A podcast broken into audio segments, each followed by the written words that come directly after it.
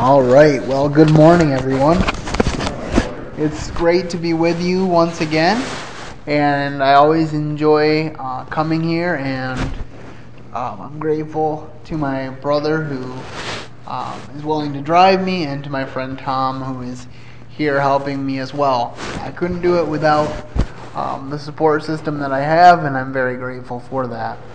Um, as we finished our series on Romans last time I was here, I was wondering where we should go next, and I I was praying about it and thinking about it, and I really feel um, like it would be good to do a study in the book of Luke. So that's what we're going to start today. A study in the book of Luke. We're going to try to go verse by verse as much as possible. Um, this could take a while, but I like the book of Luke because it is, it is a detailed account of Jesus' life. And why this is important to me, especially in this day and age, is that a lot of people say that in order to be a Christian, you have to check your brain at the door, and you you can can't possibly be uh, very intelligent because you don't you if you were you would realize that we just got here by chance and there's no reason for us to be here why that means you're more intelligent i will never know but that's what people say today but this book was written by a physician by the name of luke and the reason that he wrote it i think partially is to prove that intelligent people do love Jesus. And they have a reason for doing so. Um, and so I have four points today that we're going to um, deal with. And the first one is simply Luke's purpose in writing. The name of my message, by the way, is God's Unfolding Plan. So if you're making notes, the name of the message is God's Unfolding Plan. And of course, we know that God's plan was unfolding well before the first chapter of Luke, but this is where it's starting um, to come to fruition. It says in Galatians that in the fullness of time, God sent Christ into the world. And so this is where we've arrived at. When we open the Bible to Luke chapter 1, we've arrived at the fullness of time. And this is how Luke begins his gospel. He says, For so much as many have taken in hand to set forth in order a declaration of these things, which are most surely believed among us, even as they delivered them unto us, which from the beginning were eyewitnesses and ministers of the word. It seemed good to me also, having had perfect understanding of all things from the very first, to write unto thee in order most excellent Theophilus, that thou mightest know the certainty of these things wherein thou hast been instructed. Now, actually, even though this is only four verses that we just read, there's a lot in here. And I probably could do a whole message on that. But I just want to take a few moments to look at a couple of these things. Luke begins right off the bat with letting us know why he wrote this. He says, I wanted to set forth in order a declaration of these things, which are believed among us. So I think what he's saying is there's a lot of things that have been taught to you, a lot of things are coming out. And I want to make sure that all the things that we believe about Jesus are put in order so that you can see that God is a God of order. Paul would later write that God wants us to do everything decently and in order. So when we tell his story, we should do the same thing. And he says, even as they were delivered unto us, from people who from the beginning were eyewitnesses and ministers of the word. No doubt, as Luke is preparing his gospel, he is talking to the people that have lived this. And of course, he had a close association um, with the Apostle Paul, who met Jesus in bodily form and talk to him. And so he's saying, I'm not just going to write what I think happened, I'm going to write what I know happened. And so, and that's how we need to, to approach our presentation of the gospel. You know, we can believe the Bible because it's true. And we can share scriptures because they're true. But nothing speaks more loudly than a personal testimony of what God has done in your life. Because you and you alone can tell others what God has done in your life. Um, and then he goes on to say, It seemed good to me also, having had perfect understanding of all things from the very first, to write unto thee in order, most excellent Theophilus, that thou mightest know the certainty of these things wherein thou hast been instructed. You know, a lot of people say that you can't know whether you're going to heaven. That's a common thing. People say, "Well, I hope I'm going to heaven." I, you know, you know, I've done more good than I have done bad. So I think at the end of the day, God will realize that, and hopefully, if I'm lucky, He'll let me in. But we don't see a lot of maybe in the Bible. Because all of God's promises are yes and amen.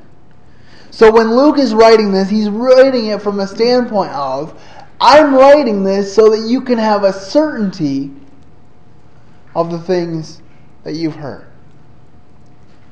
I'm gathering eyewitness accounts. If I was in a courtroom and I was trying to make a case for or against someone, it would be my duty as a attorney, let's just use that as an example, to gather evidence so that the jury can hear the evidence and render a verdict.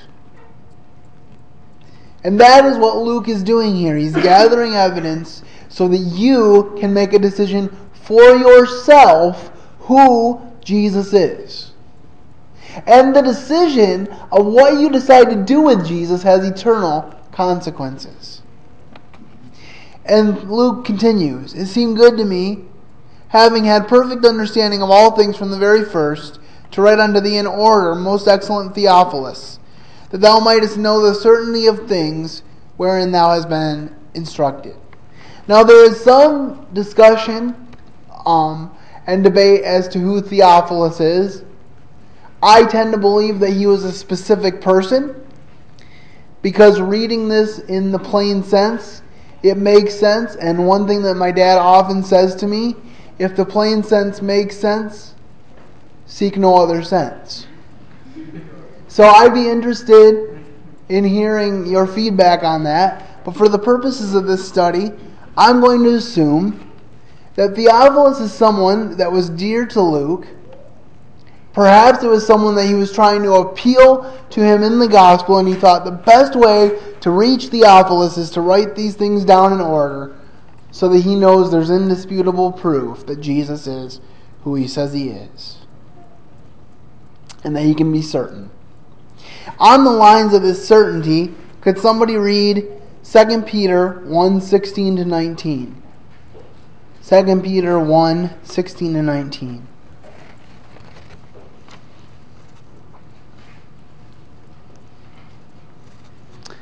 This will cast some light onto what we're talking about when we refer to the certainty of the things that we believe.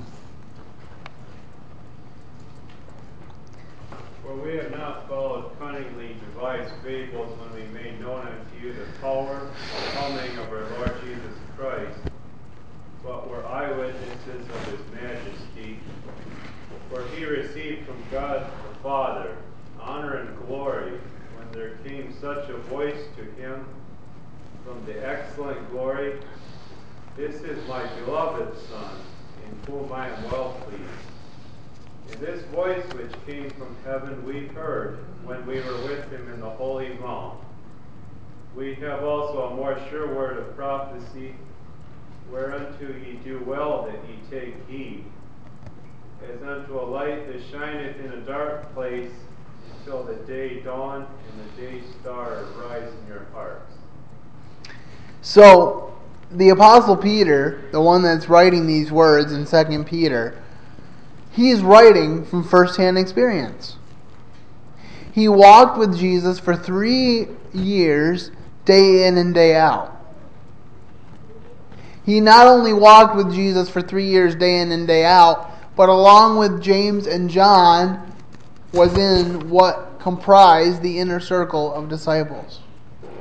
When God wanted to convey a message to just a few disciples, he took Peter, James, and John separate. He did this on the Mount of Transfiguration, which Peter references in that passage. That they were with him on that mount. And remember, Peter woke up and he realized that they were that Jesus was transfigured and he says, "Master, it's good for us to be here. We'll build 3 temples. One for you and one for Moses and one for Elijah." And what did God say? He said, "This is my beloved son. Listen to him." And it's interesting because at that point, Jesus said, Don't tell anybody about this until I have been glorified. So then, after uh, Jesus rose from the dead and after Peter was restored unto God, Peter's writing his epistle and he remembers the story. And he says, Jesus told me to wait until after he rose to tell this story, but now I can. And so he's laying it out as an example, as evidence that what Jesus said, Jesus meant. So the second part of this passage, the testimony of Zechariah and Elizabeth. You know, you've probably heard me say this before, but one of my favorite things about the Bible is that God takes broken or seemingly useless people and he uses them for his honor and his glory. And it's often the people that we least expect that God will use. Maybe at one time we expected that he would use them, but the time is long past in our economy. But this is what it says about Zechariah and Elizabeth. In Luke 1 5 to 10. There was in the days of Herod the king of Judea a certain priest named Zacharias, of the course of Abia, and his wife, who was of the daughters of Aaron, and her name was Elizabeth. And they were both righteous before God, walking in all the commandments and ordinances of the Lord blameless. And they had no child, because that Elizabeth was barren. And they both were now well stricken in years, and it came to pass that while he executed the priest's office, before God in the order of his course. According to the custom of the priest's office, his lot was to burn incense when he went into the temple of the Lord, and the whole multitude of the people were praying without at the time of incense. Now we know that Zechariah and Elizabeth were not perfect. And we'll find that out in just a few moments. But to have it say in the Bible that you were blameless is pretty high praise. And for 2,000 years, people have been reading those words. And that makes me wonder what kind of legacy am I leaving? Am I leaving such a legacy that if time continues that long, which I'm not sure it will, but if it did, 2,000 years after I left, would that be something that I would be remembered for? I would hope, even though I often fall short, I would hope that that would be something I would be remembered for. And then Another interesting aspect here is that Elizabeth was barren. And we know that God has done this in the past because he did it with Sarah. I wonder if Sarah's story went through Elizabeth's mind after she found out she was pregnant. But the point here is in the especially in the Jewish culture it was considered a b- bad thing, a curse to be barren. Matter of fact, often the first thing that God would do when He was punishing someone, whether it be the Israelites themselves or someone on behalf of the Israelites, was to make them barren. When the Pharaoh took Sarah as his wife into his harem, the thing he did while Pharaoh had her in his house is he made the whole household of Pharaoh, from the greatest to the least, barren. And so it's significant here.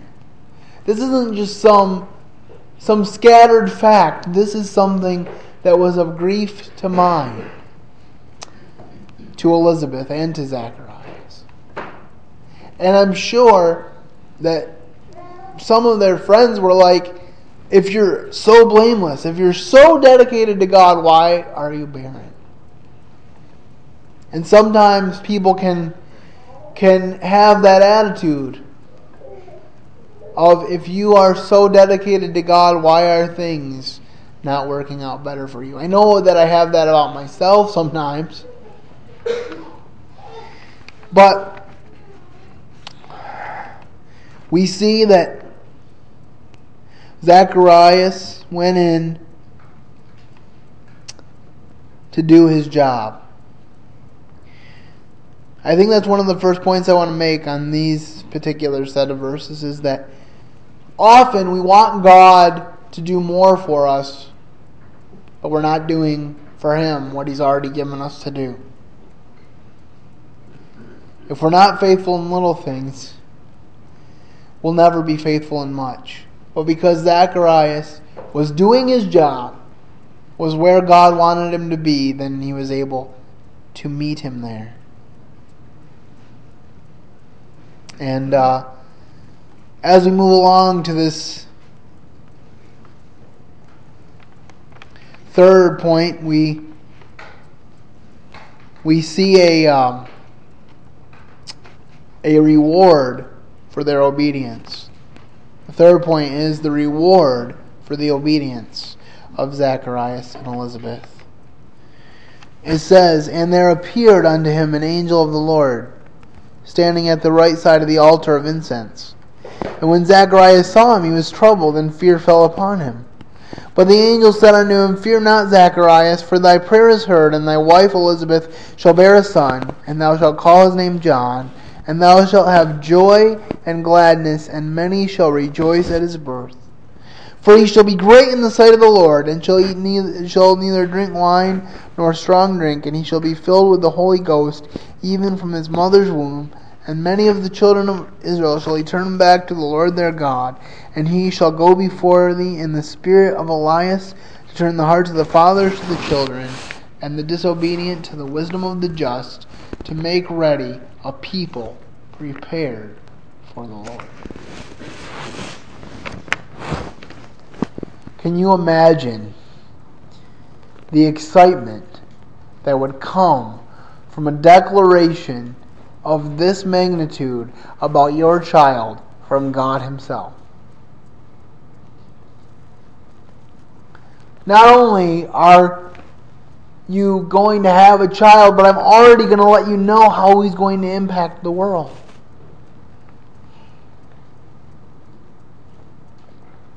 That must have been very exciting. I'm sure in some ways it was a little bit troubling just from the standpoint of, you know, he's not ours. He's going to have a job to do. And I'm sure it wasn't a happy day when when John left and said, I have to go and do my job. I have to go into the wilderness and eat locusts and wild honey, and I have to declare the coming of the Lord.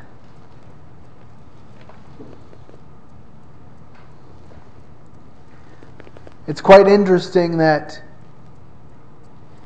God would orchestrate it so this was not only was he the forerunner of Christ, but he was also, in an earthly way, a relative of Christ, a cousin of Christ. So he was in that family line, and actually, when when the angel later goes to goes to Mary and says, Mary, you're going to have a son. And she says, How can this be? Because I haven't known a man. I haven't had relations with a man. I'm not married. I'm a virgin. How is this going to be? And he says, Your cousin Elizabeth is, is pregnant, and it's the sixth month with her. For behold, with God, nothing, not some things, not a little bit of things, nothing shall be impossible. Again, the declarative statement. When God says something, He's not wavering. He's not saying something may happen. He's saying it will.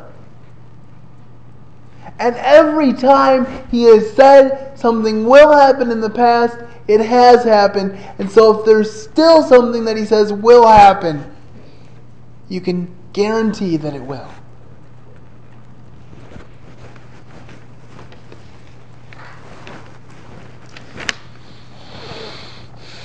If someone could read Matthew 3 1 to 3.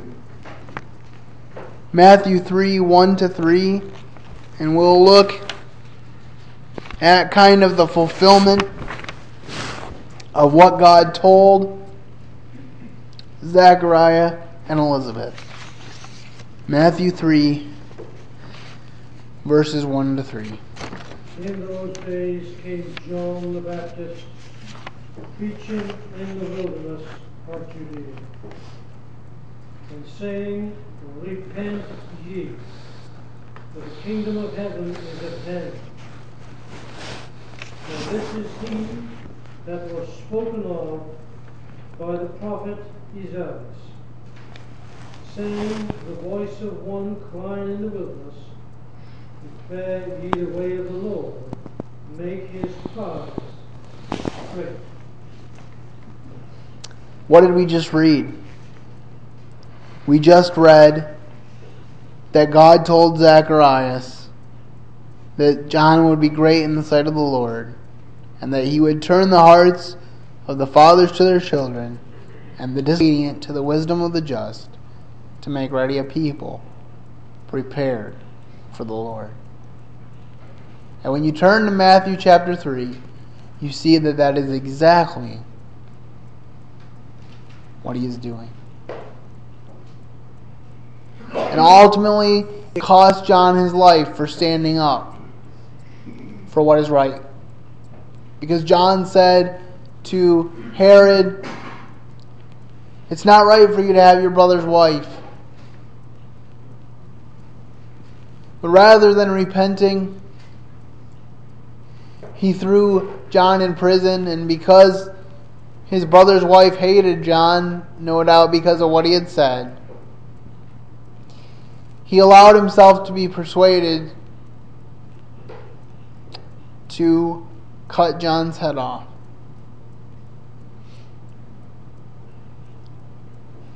And it's interesting that even though John was filled with the Holy Spirit and he was used by God, he still was human. He still had frailties. He still had questions. And so, shortly before he goes to die, he said he sent some of his helpers to Jesus. And they said, Our, our friend John wants to know Are you the one that was prophesied, or do we wait for someone else? And Jesus said, Go tell John that the lepers are cleansed, that the lame are healed. Because I am that person. I am the one who has been sent. And so even John needed encouragement in that hour, and Jesus gave it to him. And you would think that perhaps because of his great work for God, that God would have worked his magic, maybe as he later does for Peter, and let John out of prison. But he didn't. He left John there and he allowed him to die for his faith. We don't understand why that is. We don't understand why later God allowed Peter to walk out of a prison cell. Only to, at the end of his life, stretch forth his hands on a Roman cross, much like his master, though he was crucified upside down, and die for the sake of the gospel. We don't understand the wisdom of God, but we know that God can be trusted. And as Zacharias is um, hearing this, he's in disbelief. And God deals with him as he feels he must. So, the fourth point and final point of the day is about God's loving discipline. We're in Luke 1 18 to 20 right now, and it says, And Zacharias said unto the angel, Whereby shall I know this? For I am an old man, and my wife well stricken in years. And the angel answering said unto him, I am Gabriel, that stand in the presence of God, and am sent to speak unto thee and to show thee these glad tidings. And behold, thou shalt be dumb, and not able to speak, until the day that these things shall be performed, because thou believest not my word, which shall be fulfilled in their season. Luke 1 18 to 20. Now, from a human perspective, this kind of confuses me. Because later in, in Luke 1, when the angel um, goes to Mary, she asks a similar question. God doesn't make her mute until her baby comes. So I can only surmise from that that God is the discerner of the thoughts and intentions of the heart. And that He knows where people need to be met and where they need to be challenged in order to best serve Him. And in Zacharias' case, it was necessary that he become mute so that he could take the time to think and to pray and to believe God. And Mary, she must have had an open heart fully to what God had said, even though she asked this question. The angel kind of prophesied that when he said, You are highly favored among women. And then when she, and perhaps it might have been because of a hesitation on Zacharias' part. Because see, with Mary, when she is uh, when when when she is told this, what's her response? She says, Behold, I am the handmaid of the Lord. Even so be it unto me according to thy word. And if you think about that, her the stakes were much higher in her case because she risked giving up Joseph, the man she knew she was going to marry.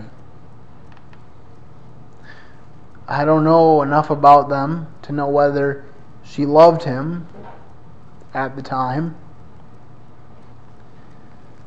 But I do know that she knew that he was going to care for her, and I do know that she knew there was going to be a cost. And we don't see recorded the conversation that Joseph has with Mary. But we do know that she told him before the angel came to him because he was going to put her away privately. Because he didn't want to make a public spectacle of her. Which says a lot about Joseph himself because most of us, if we were in that position, would tend to want others to know about it. Want that person to suffer humiliation and disgrace. But nonetheless, God chooses what He will for individual situations. And so we see Him disciplining Zacharias, making this declaration. Let's look at a cross reference in Hebrews chapter 12, verses 5 to 8. And this is speaking of the discipline of the Lord. If somebody can read that.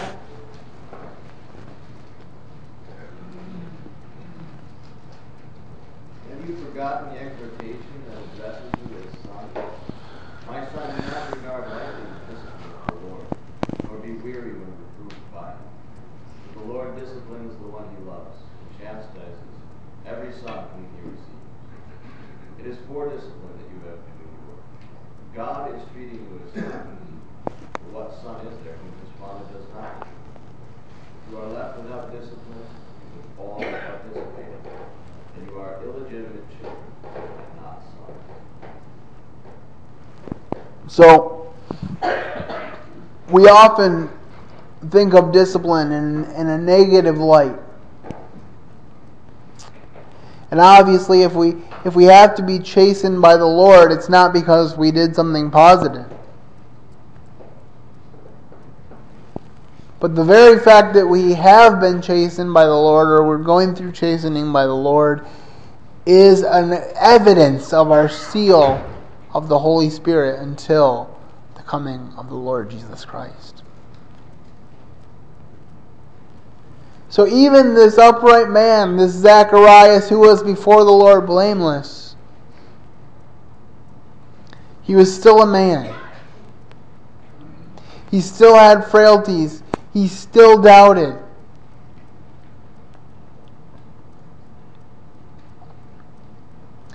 And what's interesting about this is that God could have said, I'm going to strike you dead because you doubted me. As a matter of fact, if you've read anything about the Old Testament, when a priest goes into the Holy of Holies to offer incense, they had a rope around their, their uh, waist. And they had a bells on the fringes of their robe because if they fell dead, then the people needed to know so they could pull them out.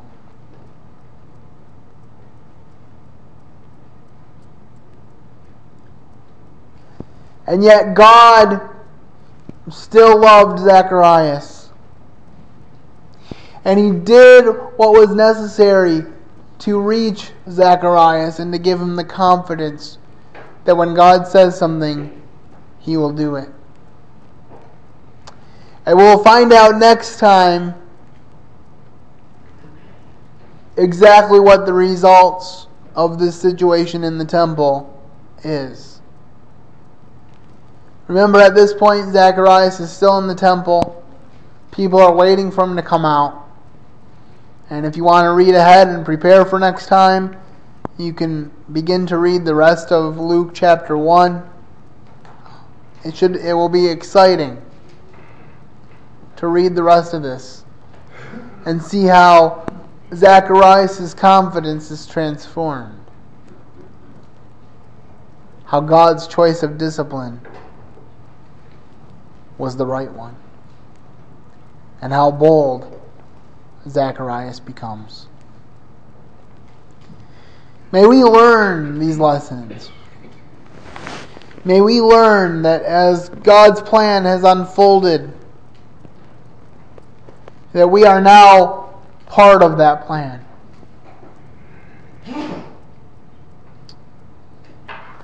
God prophesied many years ago that there will be an end to all things. But He has not made that end yet. Why? Because He's patient to us. Because He's not willing that any should perish, but that all should come to repentance.